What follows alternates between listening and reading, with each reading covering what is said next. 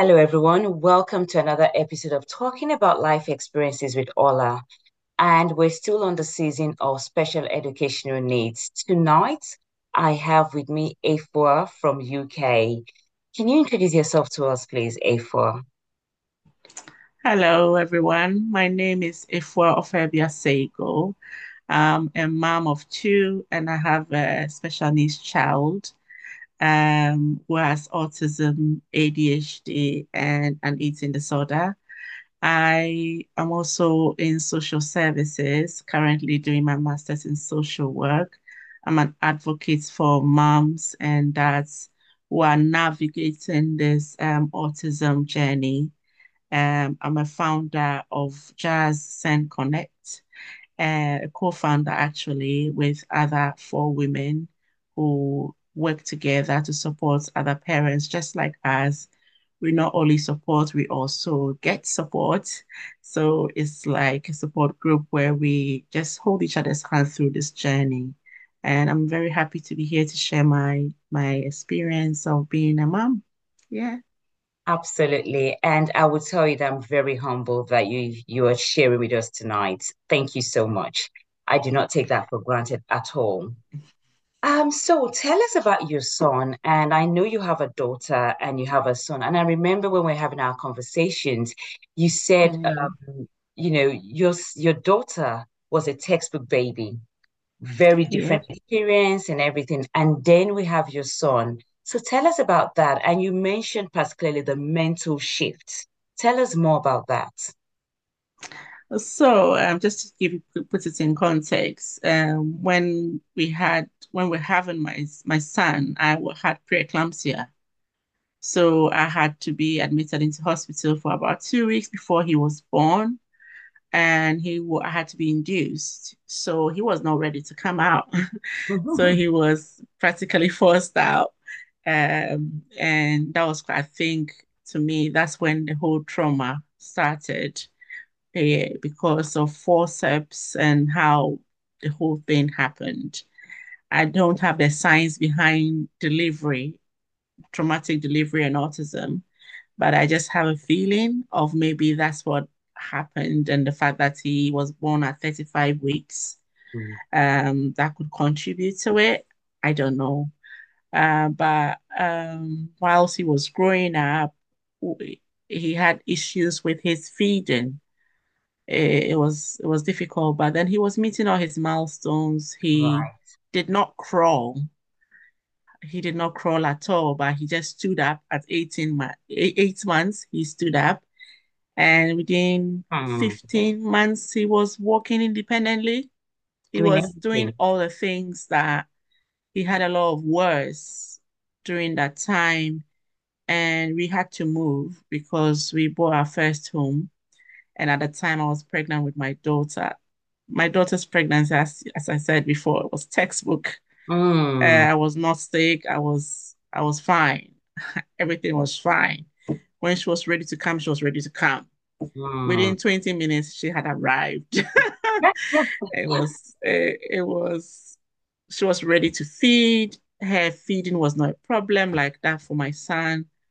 But before she was born, when we moved into our home, my son, just when we moved into my, my son went silent Hmm. for two weeks. It was odd. And all he did was cry. We attributed it to him just the difference in where we live and now we live in a different, a bigger house, much bigger space. So we just felt maybe it was that change that is causing this problem that he's just gone mute. But then when we had a, a visit, for, because when you move into a new area, you have to get the health visitors, your GP and all that registered. Her health visitor came in and said, oh, your son is awfully quiet. It's, I don't know whether it's normal, but I'm worried. Okay. And I I thought, oh, I felt because we moved and he was just going to go back to when he's uh, kind of assimilated to the area and if we start going now, we start nursery Mm. when the baby I plan when we when the baby is born, he will start nursery so that I have some time with just me and the baby. But she said, no, I'm actually worried. Honestly, I am. And I think she was looking at it from a from a professional's uh, lenses. Hmm. So I didn't see what she was saying. At time. So, but with with doing a referral and all those things takes time. So my daughter was actually born, I think, two months after before we saw us anyone. Right. Took a long while because of I think the NHS system. Hmm. So the doctor who saw us immediately said, um, "Have you thought about autism? Because it looks like your son has autism." At that moment, first of all, I didn't have any knowledge about autism. I've heard the word, but Hmm. I don't I didn't have any nothing. And I felt like what what was most important to me and my husband was identifying, look, what are we looking at and what are we dealing with? Hmm. And kind of thinking, what what what what are we doing? If if you get any kind of diagnosis, you want to kind of think of what knowledge do I have about this? So I wanted to know and see what the other specialists there, I mean, the other people, the professionals who are telling me about autism were also looking at because I wasn't seeing anything because I didn't have the knowledge. Yeah. What had they seen? What did they? What? What? What? What did they? How did they come up to their diagnosis? Yes, what are they seeing? So I had to start reading about it and I went straight to the NHS website. Basically, just goes to the horse's own mouth. These are the people in the NHS. We've been employed by the NHS. So what's the NHS saying about autism? So for us, we had that those tough conversations that um, if we say he doesn't have it, and maybe he does, at the end of the day, what are we? Is it for us or is it for him that he has or he doesn't have? Mm-hmm. Are we hmm trying to appease ourselves or we are trying to support our child? Because if he was blind, we would put in the support for him. So we had to kind of ask ourselves those tough questions that are we saying that he doesn't have autism because we think, or is it because we are trying not to be to parents of a child with autism? Hmm. Hmm. So it was that kind of moment of clarity that who are we doing this for? Whatever approach that we take, at whose benefit? We had to ask ourselves those questions. These questions took weeks and months, Mm-hmm. Mm-hmm. kind of talking and talking and talking to get to a point where, you know what, let's just get this assessment done. Right. Let's say yes, we would we would go ahead with an assessment. Let's say yes to that. And let's see what support can be put in place to support him now. Um, there were other online stuff about childhood autism and it will go away and blah blah blah. But for me, I immediately went into the place where it, it was what was my child's experience? Um, I have my own experience, and it, it, it, it was like that light bulb moment where you are in a car. Mm-hmm. There's a hmm driver, there's a front, uh, the, uh, the passenger, and there's a assistant at the back. Everybody has a different experience, Yes. Yeah. and I had to ask myself, what's my son's experience like? What's it like for him to be the one who cannot express himself? To be the one who cannot tell me he has a headache? How is he? What's what's life like him? What's life for him? How is it like for him? Mm, what is he seeing? That changed. Yes, that changed my perspective. That Mm-hmm. changed everything. That that was my the point where it, my mind, my the, the, that transformation happened when I ask myself, what is my child's experience? So you were trying to Because I, how he viewed the world. yes, I can I can deny it all I like. That doesn't do anything. That doesn't change his experience. Absolutely. My denial does not change his experience. He's mm. still experiencing difficulties. He's still struggling to talk. He's still struggling to communicate his needs to me. And how how is it like? And recently, one of my colleagues, I think I mentioned it before, was telling me she had uh, an accident when she was in hospital and she couldn't talk. Mm, she couldn't mm. express herself. Did, yeah. And she was like, whoa, um, I can't tell them what I want. They have to guess. Mm-hmm. Yeah, they have to guess what I want. And it was the most frustrating thing she's ever been through. Because in that moment, because of the accident, her jaws couldn't move and she couldn't say a word because everything everything she tried to say was so painful. And I was like, it's exactly the way I thought about how is my child experiencing life? And in that moment, having that clarity changed my approach. And I said, you know what? and we need to change our approach. We need to support him mm. because he's going through something. What parents need to understand is that autism does not happen to you, it happens to your child. And the experiences that they are going through, you have no idea what they have to put up with in the everyday. Mm. Like, for mm. example, a child with autism who has difficulty in let's say lights.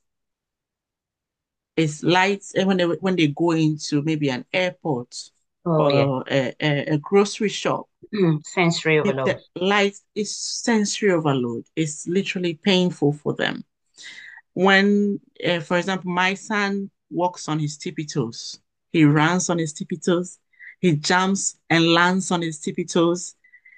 It, it looks painful to watch, but he's more comfortable doing that. We've tried everything to so that to stop him doing that. And it's a discomfort for me to watch, but it's comfortable for him.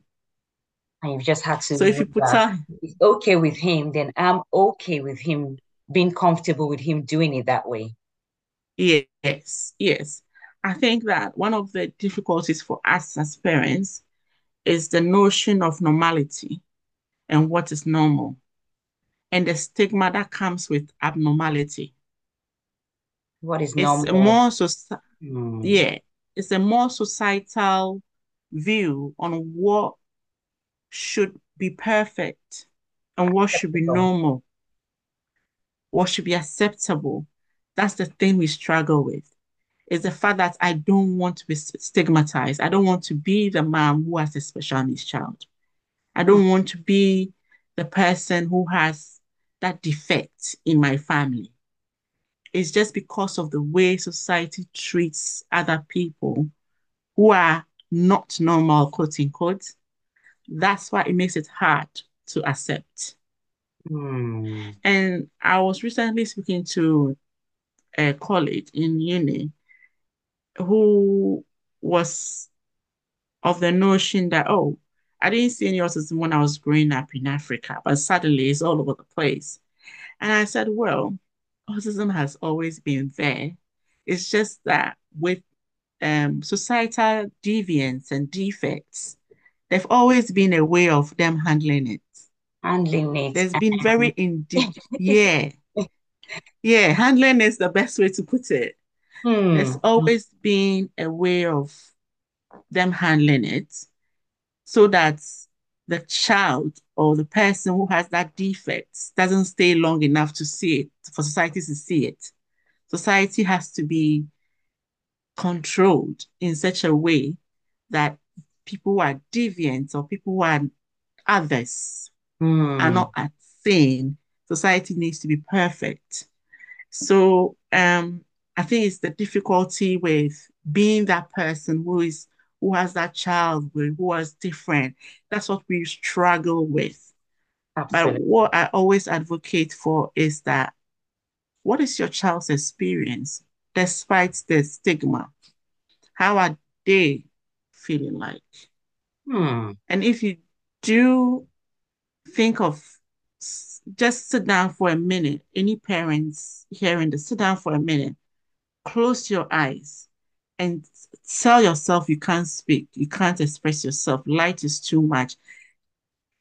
go into the symptoms that your child is displaying.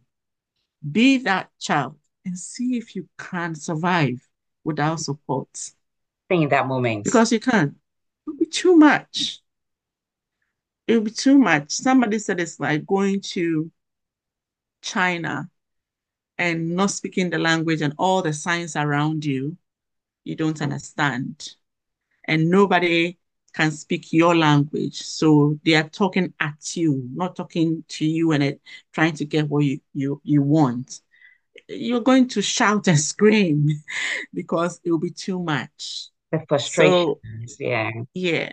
It's very important that parents get into the position of of really, really understanding their child's experience, not their experience, because yours, your experience may be, oh, I feel some shame because I have a mm-hmm. child like that. I feel different or i am set apart from my own friends because they don't understand what I'm going through or I'm, I'm the mother who has that that child. That, that is your experience, which is fair enough. But what about your child's experience? What do you think they are going through? And if you are able to look at it from your child's uh, point of view, from the lenses of your child, from the way they are experiencing their world, the world around them, you will start to look at it differently. Hmm. Yeah. Thank you. And I like what you said about, um, you know, somebody saying that, you know, when I was in Africa, I wasn't seeing this and all of a sudden it's here. But you're right, it's always been there. But it's probably how the society has handled it or probably even hidden it. Probably. Yes. Or yeah. Sometimes I even feel like maybe we didn't even understand it as much back then. Because mm. there's times I sit back and I go like, maybe I saw some of this in this, this, and this and that, but I didn't even understand yeah. then and it was handled differently. But I do agree with you that it's always been there. So I would like to speak about your son's unique abilities. But before I get to that, I want to stay on a moment um, with when you spoke about seeing it from your child's experience. So, despite the fact that you and your husband were looking at it, that this is about our son, how did you still handle your own personal emotions? Because I can assume that, you know, it was not it was not easy for you accepting that diagnosis. Mm. How did that work for you and your husband, despite knowing that you had to see it through your son's lenses?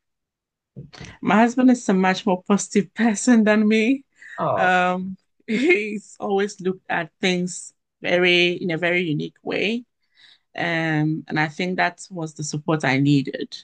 I think that uh, I said once to him that um, God chose me as my son's mom, but he needed you to be his dad for him to have the whole the whole package.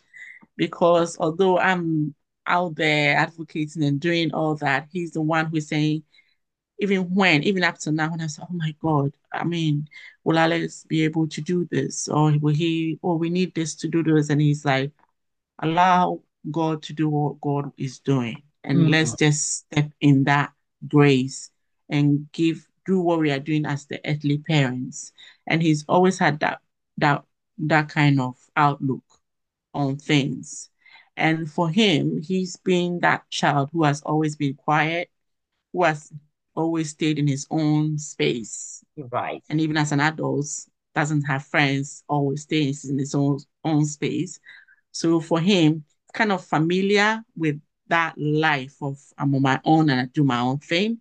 Mm-hmm. So he says he will always say things like, "Oh, I, I will say, oh, Ariella has so many friends and Alex doesn't have friends," and he'll go like, "Who needs friends? I don't have any friends." so I think that he's been that kind of a pillar in the family to say that yes, this is what we have. Let's just make the most of it and prepare their futures in such a way that my daughter is not overwhelmed. Right. Uh, or in a place where she's caring for my my son. I've also put my son in a place where he's also okay. But I think what has, apart from that, what has helped is the family support that we have. My mom and his parents, I think maybe it's because my mom's a nurse and his dad is a doctor. It kind Hmm. of they look at things differently. They they always they will tell you the stories of them working in in in the wards in the hospital of seeing things like that. And they they'll just tell you you need a, a physiotherapist, you need they'll tell you what to do. So they've been that support system. And That I think that it, it's important to have that so that whilst you're going through all of this, and his sister is also a nurse. are they in the UK? no, Okay. no, they are all in Ghana. So it kind of helps to Hmm. whenever you are feeling like, oh my God, um, this Alex did this and it's a bit too much. They are there to say, just is he okay? They are always going straight to the phys physical aspect. Is he sick? Does he have an infection? If you say no, no, no, no, oh, he'll be fine. Yeah, just practical. They go straight to the practical aspect before before just kind of encouraging you. And I think Hmm. without that, it would have been harder Right, okay. And the reason why I asked, it. yeah, thank you. And the reason why I asked if they're in the UK is again, that was very important for our listeners to hear sometimes because some people, and again, I know it's not one size fits all, acceptance is different. Even with families, it's very different as well. Because I know that um, I've heard some um, families who would say, you know, we've said this to our family or our parents, and they feel like we're seeing things that are not there. So that was why we wanted to check if are they in the UK, does that mean if they're in the UK, they have a different perspective to those back home? But again, it's important to highlight that, you know, you said his dad, your your your father-in-law is a doctor, your mom is a nurse, and your sister-in-law is a nurse. Mm. They're back home Mm. in Ghana, but they're able to see through your lens to see how, you know, what's happening with your son. Yeah. Yeah. They they've been amazing because um even with my own sister, um, she's not in a prof um health professional background. She's an HR manager, but she's so supportive even when she didn't understand. Um, Hmm. it's just having that support. So sometimes support doesn't mean the person understands. Right. Support means that the times when you are down, you know who to kind of help you up. They don't need to understand autism as in it's autism. You don't Hmm. always have to go to get support from people who only understand autism. Sometimes support support could be that spiritual leader, that person who is going to pray with you. Because my sister is one who's just now understanding since she started visiting us now kind of gets it, but she's always mm-hmm. been the one who will be like, it's gonna be all right. Just keep on praying. Just keep on doing this. Keep on doing what you're doing. Keep on reading about it. Keep reading. And it's not because she's saying it because she understands. She does, she doesn't. I think it's recently like she's kind of wrapping her head around it. It's just because you have that support system, emotional support system around you. And sometimes too, these support systems are not people who are your family members. They are not your family members. They are Hmm. just people you maybe have come across um and they just understand. Like my friend I was talking to about who is a TA, who was a TA and a, a learning support assistant. She gets it because she's worked with children with autism and um, ADHD. She just Hmm. worked with them, so she gets it. So sometimes the support system shouldn't be your your it can't be your family members at all times. It can be people who are just there for you for specific things. Yeah. Right. So yeah. Thank you. And I, and just to touch on the fact that when you said your sister prays with you, she's not necessarily praying that you wouldn't have a diagnosis of autism anymore. She's praying for you to not feel overwhelmed or have the capacity to Yeah. go through when you're feeling down.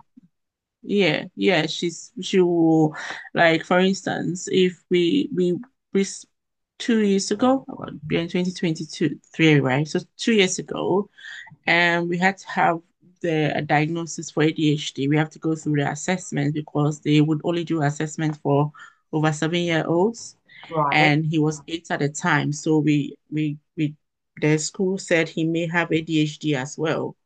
So we said, okay, fine. We we are open to anything. It doesn't matter having a label doesn't change the challenges. It's still there. It's just a Mhm. label.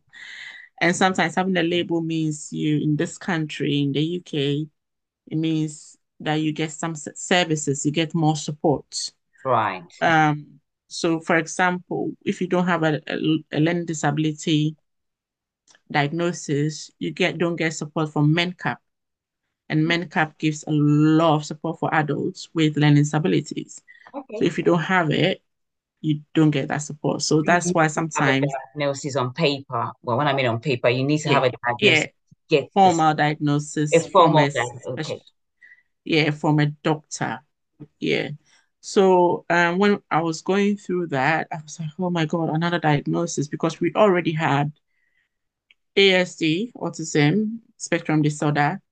We had um, a, a uh, eating disorder. Mm-hmm. Um, we've already had that, and now the school is talking about ADHD. Mm. So I was mm. like, I was quite down, and my sister was like, you know what? Let's just pray and just move it on. You're going to be fine. I mean, what what's the worst that could happen? It's not like anything is going to change. And I was like, oh, ADHD is a bit much. And because ADHD children, they medicate them and blah, blah, blah. I said, oh, no, let's just pray about it. And that that prayer was so important because after my son was diagnosed with ADHD, the doctor said, I don't want to give him medication. Wow. Okay. Because he doesn't need it. Unless you convince me, I don't think he needs it. I'm like, if you don't you don't want to give him medication, hallelujah. I don't want medication either. So I think just God just listened to that prayer. And because of that ADHD um, diagnosis, there's been extra support at school to support his attention.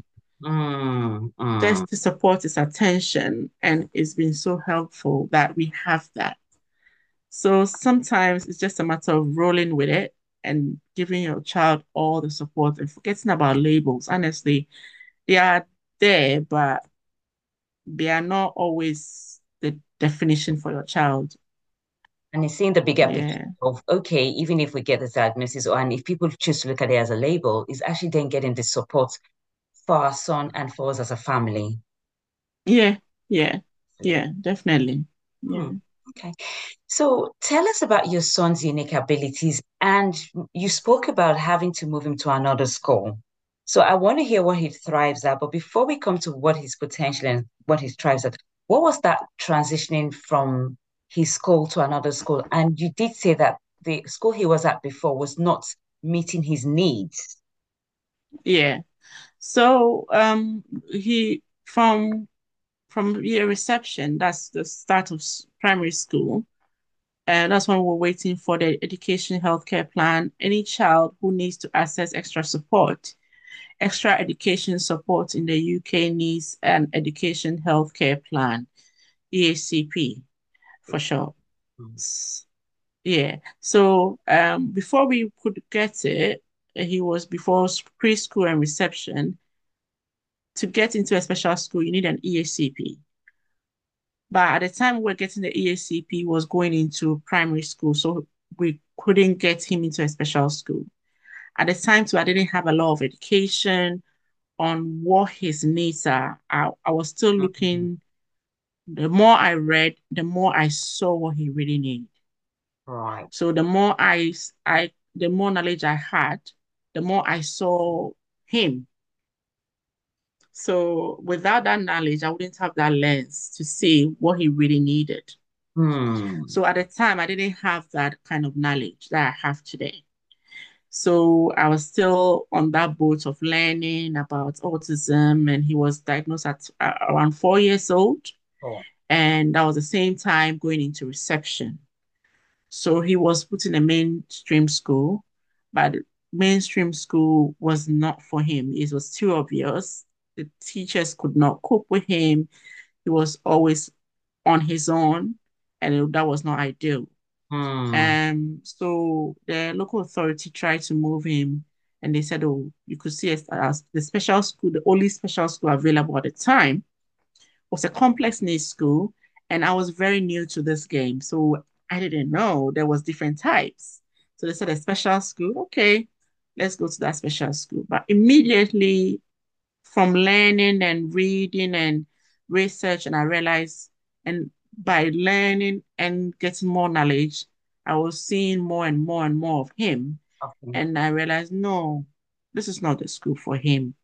It was more of a complex, not just neurological disabilities, it was also physical disabilities Right. Okay. more Complex. complex level, um, with with other children in very complex wheelchairs. And my son runs. He's a very active boy. Mm, And so it wasn't the school for him.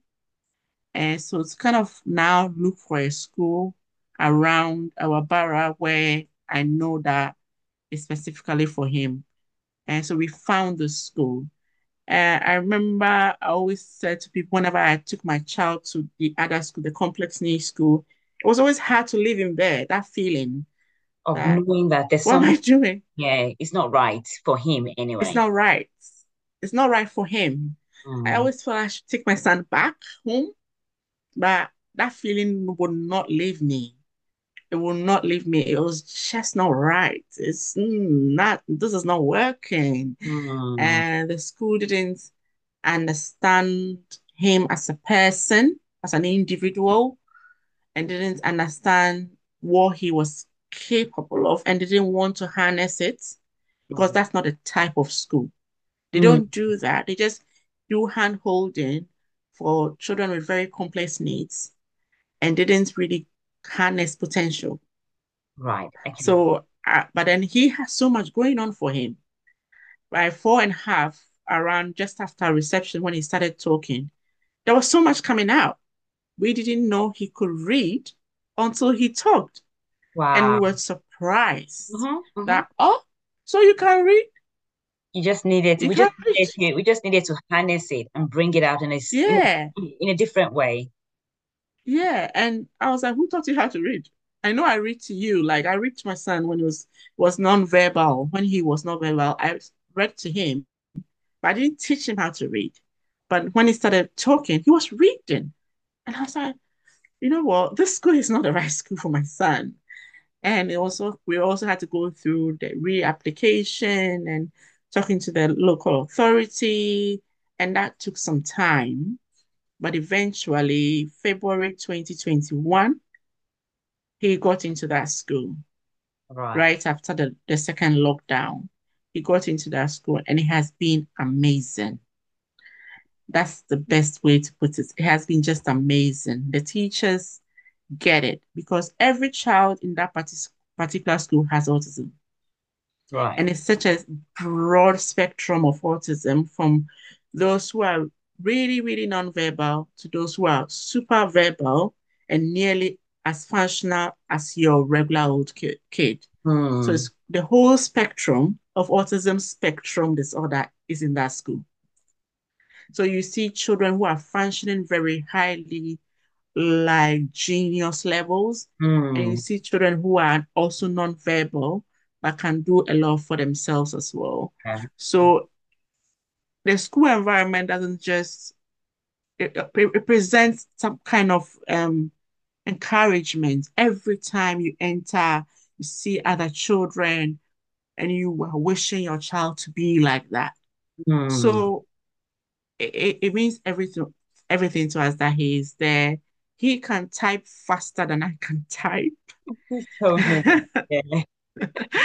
He uh, and this came about when I was nagging the teacher that he needs to learn how to write. He needs to. I was like, oh, these days who writes? Let him be. Alex is typing. I'm like, eh? Where? I haven't seen him typing. He said, oh, he types at school. All his schoolwork, he types it. I'm like, okay. So one time he sat on the sticks and I said, Alex, um, I read I started reading a book and I said, Alex, can you type? He just listened, listened, not looked, listened, and was just typing away. And I, was like, I was screaming my husband, come, come downstairs, come and look. Alex Oh, is typing. Alexis can type. I didn't know he can type. I didn't know he could type. and he was oh, just listening and typing. And my son will not have a conversation with you. He can tell you everything he needs. But here he is. I'm telling him something and he's just typing it away. And I was like, oh my God, this is amazing. So apart from that, he can recite the alphabet backwards. You said. I still can't do it. He I tried after you told me, I, I didn't get far. he can write a lot of words backwards. I think his backward thing is his thing. Um, he he can write a whole sentence backwards and try to uh, sound the new words he forms Right, with the backwards. So sometimes he will, I realized that he wrote a word and I was like, unless I can't pronounce that. Apparently it was Christmas turned backwards. Wow. And he is such a fast learner. When you teach him one thing, it, it clicks. And then he will ask you how to spell it. So whatever you teach him, he, he's asking you how to spell it, and he will spell it. He around the time he was in reception when he was leaving the mainstream school to the special complex needs school, he was counting to forever to infinity. He would count and count and doesn't want to stop. I'm like, go to a point, I'm like, now you're showing off. It's okay. Let him show off. Why not? That's my Yeah, thing. I know, right? And And that, yeah, he, said he can spell any word as well. Yeah. He can spell anywhere, any word you give, he will just spell it. He just and then he will not just spell it, he will spell it correct way, and then he will spell it backwards. And I'm like, yeah, yeah, nah, sure enough. Sure, show off. Showing off now. Yeah, yeah. So he's we are happy where he is. He's making progress. It doesn't um, I mean, there's still the behavior issues to manage on a daily basis. So yeah, that's Alex for you. You know, after we had our first conversation and you said about him writing backwards and spelling backwards, I actually went to read up on it and actually it's a unique ability. Not everyone can do it. So, I can't do it. but I said to myself, oh, you know, I've heard of it, but now now is probably the time for me to look it up. And it's actually unique to some people. So um, so Yeah. Alex is unique in that way. So um, let's talk about tools and siblings because um, we did say that um, And and I didn't actually, this was something I didn't even think of when I started this podcast, but speaking to you brought that view. And I thought, actually, Afua is right. This is a different perspective to explore.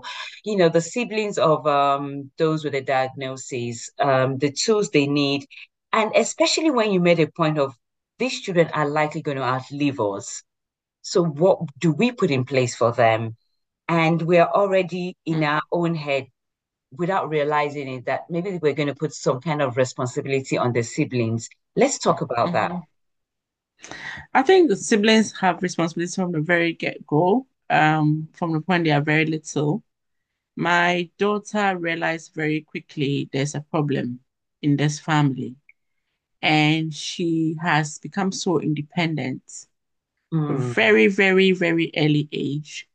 Um, she became independent, and um, I think that she realized we were distracted parents at a certain point.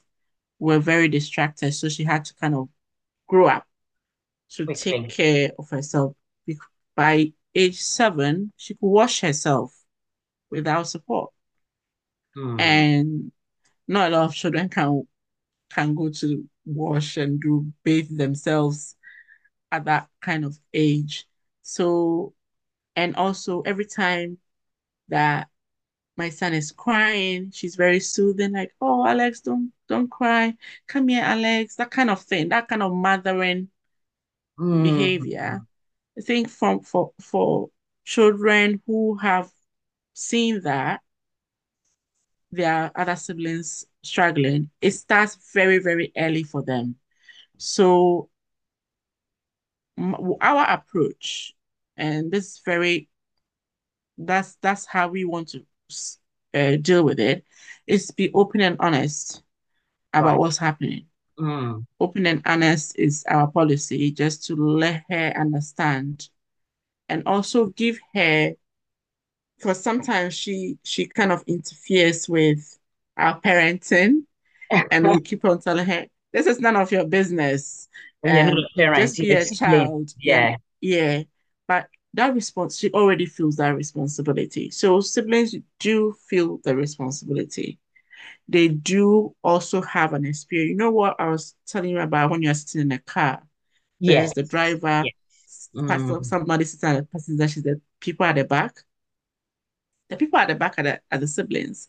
Their perspectives are different. Even when um, there are more than one sibling, their perspectives will be different. Their experience of what is happening within the family units is different, and that has to be kind of addressed on a daily basis and supported mm, because your your children will out, outlive you. You will not be here when they are grown, grown adults. They will have the responsibility to support your the, your their sibling who has autism, who has ADHD, who has any learning disability.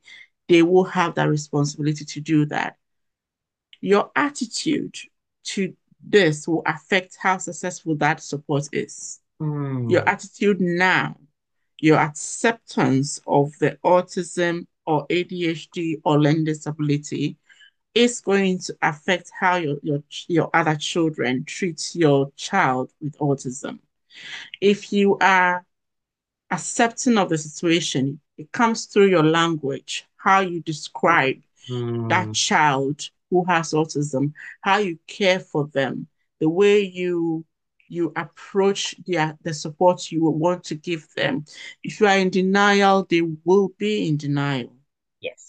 Yes. Yes. That's what So when you are not around, who supports that child? If you're going to depend on your other children to do that, then you need to model that behavior for them. It's like Mm, any other thing in this world. We our children only learn what we see. They don't learn any anything they, we tell them. The behaviors we exhibit is what they learn from. So if you are treating that child with autism in a certain kind of way, or you're making them feel like they are uh, showing that they are other, making mm. them feel like mm, they are not On fully path. human, Mm, or here they are deviant, or they are different, your other children will also feel the same way. So if you are not around, they will do the same thing that you did. Mm. But if you are giving that child so much support and talking about it, positive and being open and honest and getting the knowledge, if you are doing the research, they will do it with you. My daughter recently they did an autism day. She wrote a long essay about everything positive. She said, What should I write, Mommy? I said, Well, your brother has two things. Some things are good, some things are not so good. You do you do the maths. You write what you want to write. She wrote all the things that her, her brother can do, and in the small paragraph wrote all the things that annoy her about her brother. But you gave her the voice to be able to do that. You didn't turn around and say, What do you mean he annoys you? So, as much as you're reinforcing the positivity, you're letting her know yeah, that she does have an opinion. And actually, there are bad days, really. There will be bad days. And Yeah, like you said, it's modeling that to her as well. yeah, yeah. And just being honest that when um when Alex is being annoying, Ariella was, Alex is so annoying. And I'm like, yeah, tell me about it, Ariella. Isn't he annoying? Where is annoying me right now? Just reinforcing that her feelings are real. validated. They are real. Mm, But then I always go back. When I was growing up, my sisters used to annoy me. It's normal for her to feel have that normality and not mm, say, oh, don't say that about your brother. Just because he has autism, he can't annoy other people. He can, and he does on a daily basis. So just to also give her that normal childhood, because this is no way, shape, or form a normal situation. So to keep it normal is also important because it kind of makes that other children or makes other that other child feel like, hey, this is just my normal life. Siblings annoy me. Yeah. Yeah, mm. it's just that this sibling has, father they have autism doesn't mean they won't annoy. They even annoy me more but they don't maybe understand what they are doing. They don't get it. And that's the part where you kind of explain to the child. For instance, recently, my son is fond of going to my daughter's room to mess up her dolls. And she kind of pulls the dolls apart. I think that pulling thing, he laughs it. Right. My, my daughter gets really angry. I'm like, yeah, I realized when my when I was growing up, my sisters used to take my shoes, and it's really annoying. Just to normalize it for the child to see it's normal. It's not because your your, your sibling has I autism, so they are not going to do things that will annoy you. It's normal. Don't we all have siblings that annoy us? Yeah, it's normal. So get and just that attitude and that approach makes it not a big deal because Right. how we manage these little nuances, this these little things make such an impact on the relationship between the child who is, has autism and the child who doesn't, because you Mm, need that child who doesn't in the future. You need them, their head to be in the right place to support that adult because it, they are not going to be children forever. Mm, Both of them are going to be adults. And absolutely. it's Yeah, so you need that that child. If you have another child who does not have autism, you need them to be in a position where if you're not there, they step in those big shoes and they do right by that person because that person would be a vulnerable person and they need the people who actually love them to support them to Mm, navigate this world. Without that kind of nurturing, you are setting yourself up to fail because mm. in the UK, the system can absorb them and the system does whatever they want. Wow. Okay. So that transitioning So together is very important from childhood to important everything you do incorporates that if you are also in the in the process of learning about the diagnosis, involve the other children so that we learn together because at the end of the day, that person, that child with autism is our blood. It's part of Mm, us. It's our family. This is our family unit. Involve them, involve them. It's important because nobody knows tomorrow, and you want that person to be the next advocate for your child. Mm. Because just you have to kind of imagine a world where you don't exist anymore, and who is there for that child? If not for the siblings, the system will take over. And they would And the kind of get system is the system. only in it to save money. Hmm. So you need that your other children to be advocates for that child. And remember, it's not going to be a child for a long time. Children are very are, are only children for a very short time. They move to adulthood, and it's very it's a different ball game there. Hmm. That's a very um, important point you make that that transitioning, a- and I like the fact that you know you you're telling us that we need for them to transition together so that they don't get lost in the system. They Yeah, have that voice, yeah, that, you know the advocacy continues. They have that person in their corner, and again, for their sibling to advocate for them, they need to have known them very well, or they need to know them very well, and that's part of that transi transitioning and growing together you're talking about. yeah. Because you know your siblings very well.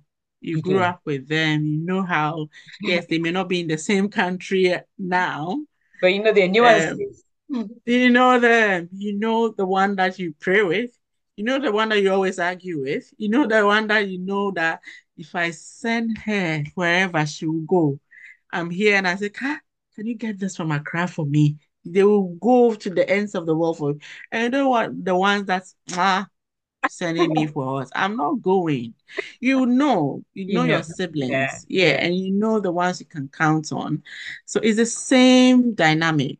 It's the same dynamic, and that is why it's important to kind of look at autism not as an other thing or an a deviant or a, a, a, a, a, an other thing that has happened in your family is di is different.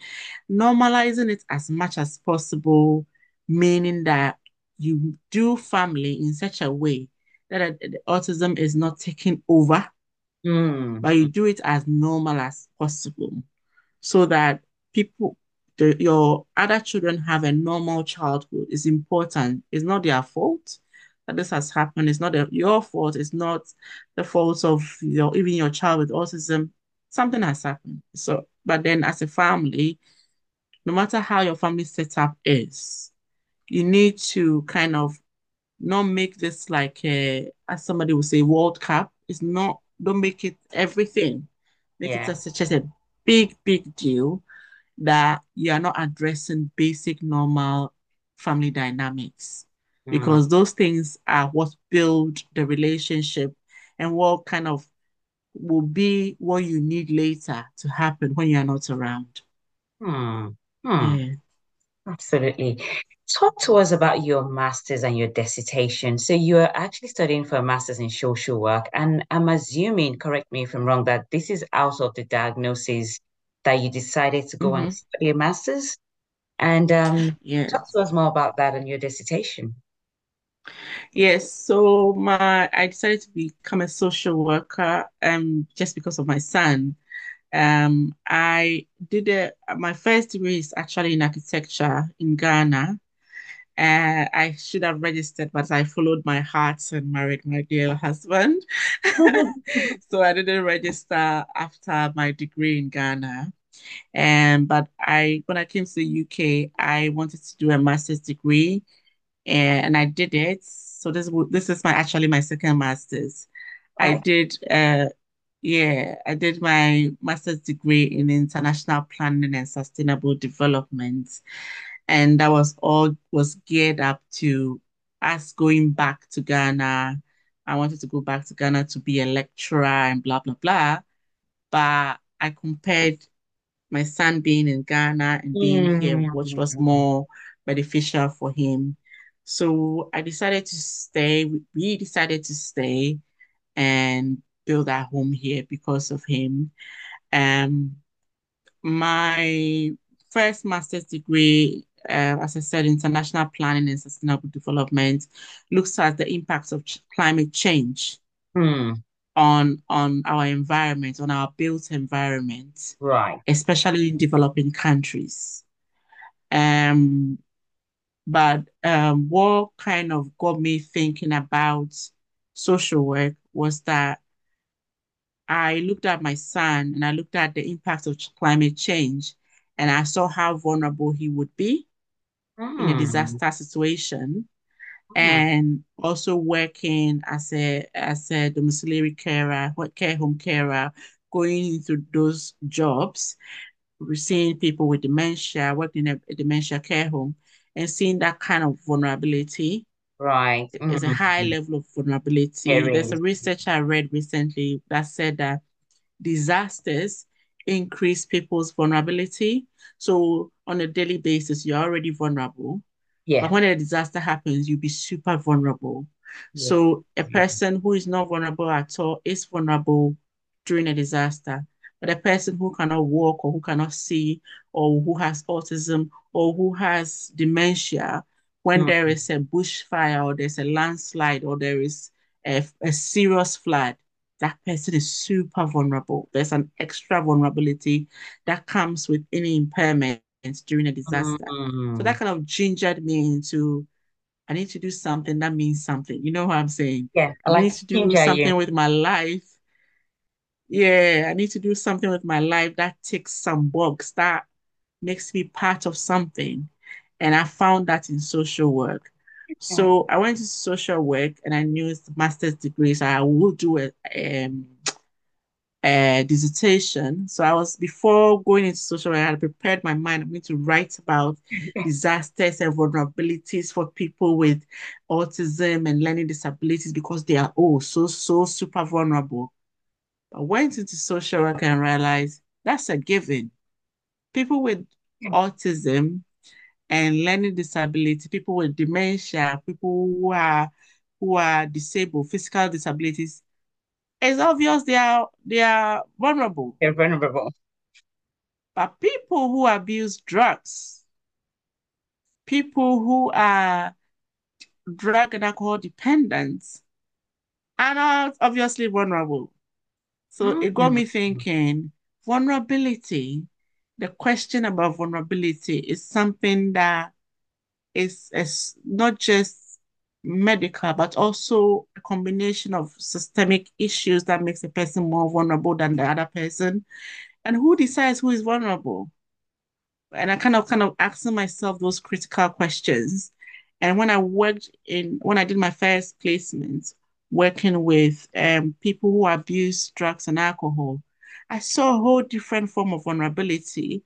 And you know, I spoke to you earlier about intersectionality. Yes, yes, you did. So Mm, we have people who are not just abusing drugs and alcohol, they are also disabled, they also have dementia, they also old, they also have autism. Lots of people with learning mm, disabilities abuse drugs and alcohol. Right. I met so many of them, it was disturbing. It Okay. was very This is another facet, another layer, even more than what you were Exactly. of before. This is kind of like another level of it. Yes, yes.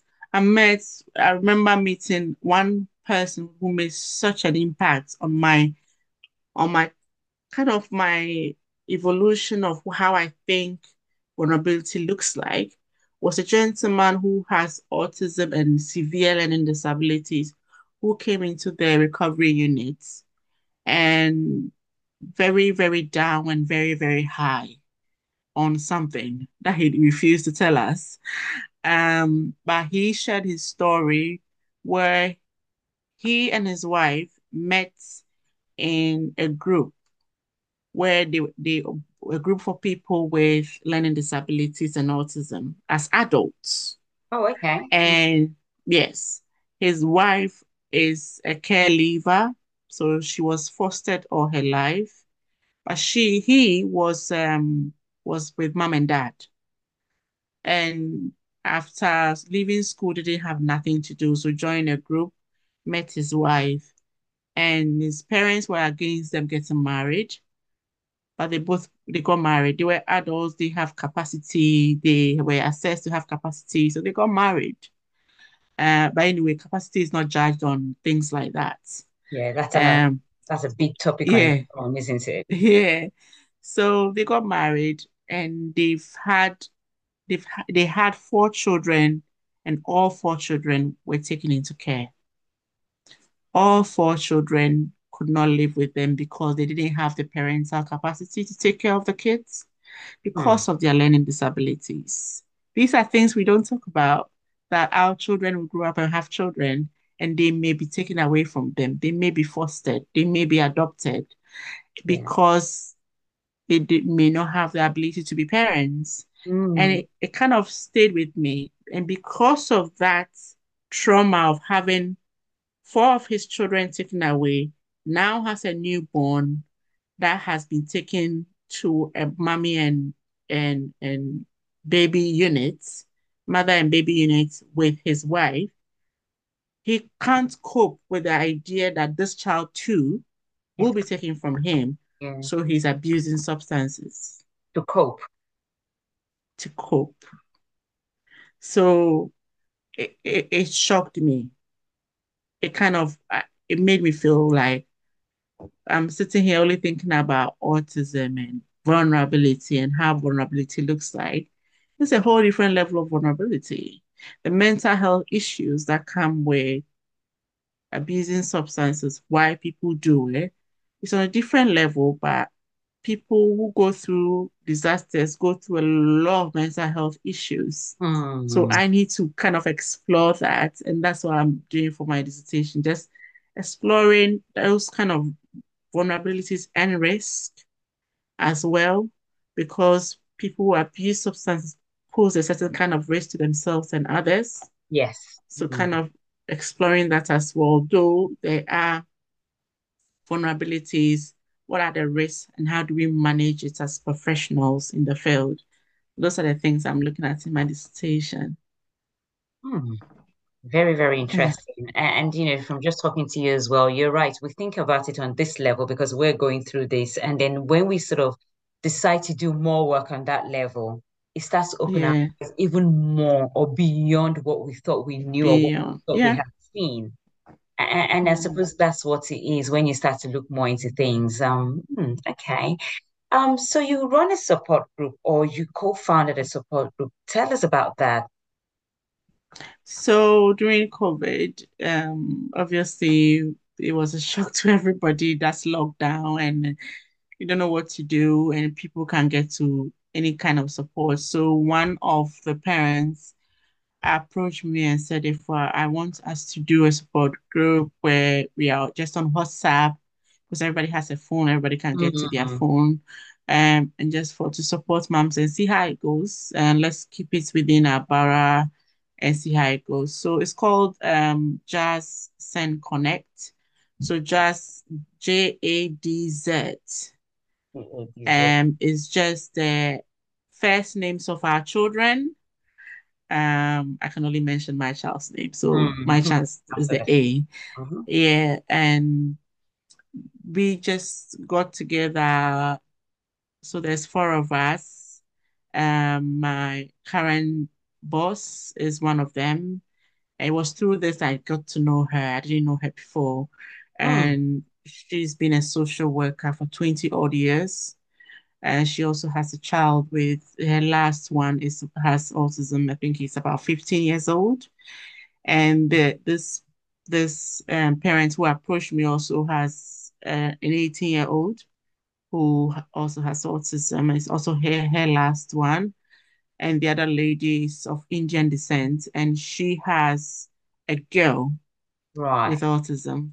So she brings along a different dynamic because girls and autism is um it's a different topic. You could speak Oh, to her at length because apparently there are some kind of disparities with the times girls are diagnosed. They are diagnosed much later because I think the matrix of of of diagnosis looks at symptoms that are seen in boys. So oh, if those symptoms are not seen in girls, girls it's not it's not the same. Girls present differently. So I think there's more research going into it. So a girl with autism might present differently from a boy with autism. Um, but it's all still a spectrum. So um I, I have not had that experience. I don't I don't know much about it. Hmm. So we just came together, four of us, and we just support moms. It's just on all on WhatsApp and share ideas. There are professionals on the on the group as well who do not have children with any kind of uh, educational needs, Right. and they, they they support as much as possible. So, um, yeah, it's all on WhatsApp, and it's it's been great. And I think now it's about 90 something people.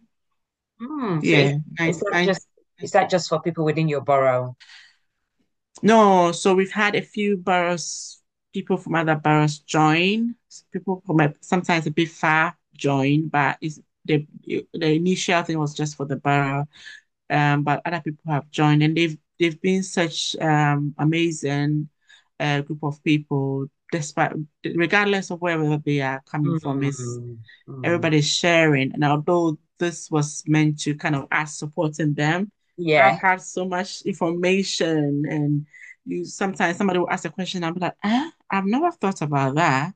And I will go and research, oh, or somebody will put a link there and will say, Oh, I found this. And and I'll be like, Oh, I didn't know, I didn't know this existed. So it's it's it's been just great. It's it's been great. Yeah. So for listeners, I mean, um, maybe when I put this up, if we have a, when I, I'll put your profile up, and for listeners who would like to join that as well, so I'll put that up for them as well, and then if it's open, hopefully, you know, for them to reach out and join that group as well. So, Yeah, um, no problem. Yeah, yeah, yeah. yeah. Um, before we round up, I'd like to round up on a high note. And the last time we spoke, you spoke about famous people with autism and how their journey started. And I and you know, it's not like I was hearing it for the first time, but even hearing it from you and you telling me a bit more.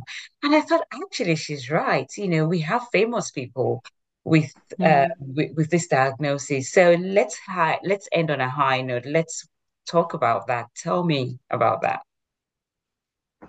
Yeah, I heard. Um, obviously, I, I, it's all just on the news and the internet. It's Mhm. like Elon Musk has autism, Asperger's syndrome. Um, I heard Bill Gates as well has it. One uh, another thing I heard was that Simone Biles has ADHD, I did hear about and that as well. yeah, and then this um Will Smith has ADHD, and it is all these people and, and when I my son's school has the picture of Elon Musk Mm. actually on one of their boards. And I saw it and I was like, oh, so it's true. He does have autism. Not surprised just because of the social interaction. Yeah, so there, there are people around the world with, with autism. Someone said that Einstein had autism. He didn't speak until he was eight. I read that. So yeah, it, it, it makes you look forward to something and it's quite encouraging, but there's also the very real um, um, issue about some people will not be geniuses or whatever. But what you need to understand is your child is your child. I mean, with people who are regular could not have autism, not all of us are geniuses. Uh, so don't don't expect it. But if you if you do have a child like that, just celebrate the little wins. Yeah, that's all I can say. Celebrate the little wins. And what do you mean by celebrating the little wins? Because I do like the fact that, you know, we talk about what our children thrive at. So every every child might not be a genius, but it's actually focusing on what they Yeah, thrive at and bringing out the best in them. But then you've yeah, say celebrate your little wins. What do you mean celebrate our yeah. wins? For example, um, my son has started to write. Ah, He's holding his, the pen like he's stabbing someone. So he's doing a fist with a pencil mm, or the pen. So he's yeah, some of the words are becoming legible now. You can see that he's trying to write Jim. He's writing his favorite things. And so these are some of the little wins. Um, my son, because he has an eating disorder, he was on pureed food until he was seven years old. So we need to blend all his food. And uh, until that, he stopped having that. Um, he can now eat regular food. Right. And those are the little wins I'm talking about. Yeah. That's what the little wins. Yeah. So I know we said we're ending, but just quickly, you know, the eating disorder, was it out of the fact that he was a pram or was it part of he a developmental delay? It was sensory. So apart from the autism comes with sensory processing disorder. So tactily, that's why he works on his tippy toes. Yes. He he he has that sensory processing disorder. Okay. Yeah. So that sort of um affected his chewing and him being able to process food like we would normally process food. Yes, yes. Yeah, yeah, Hmm. yeah, So this has been very, very great. And for me as well, yeah. as always, I always learn something. Afua, is there any last, and I know we said celebrate wins, but what would you say for families out there who are struggling or who don't even know where to start from? What would you say to those families? Remember your child's experience in every decision that you make, in your approach. Listen to your child's experience. How are they feeling like? What is what is what is daily life like for them? What is what's it like for them? And put it in a different context. If your child had was blind, you give them a cane. So if your child has autism, give them something they need to navigate this world. Yeah, that's what I would say. For our listeners out there, this is talking about life experiences with Ola. Thank you so much for listening. And until I come your way again, I remain Ola Ademola Adesanya.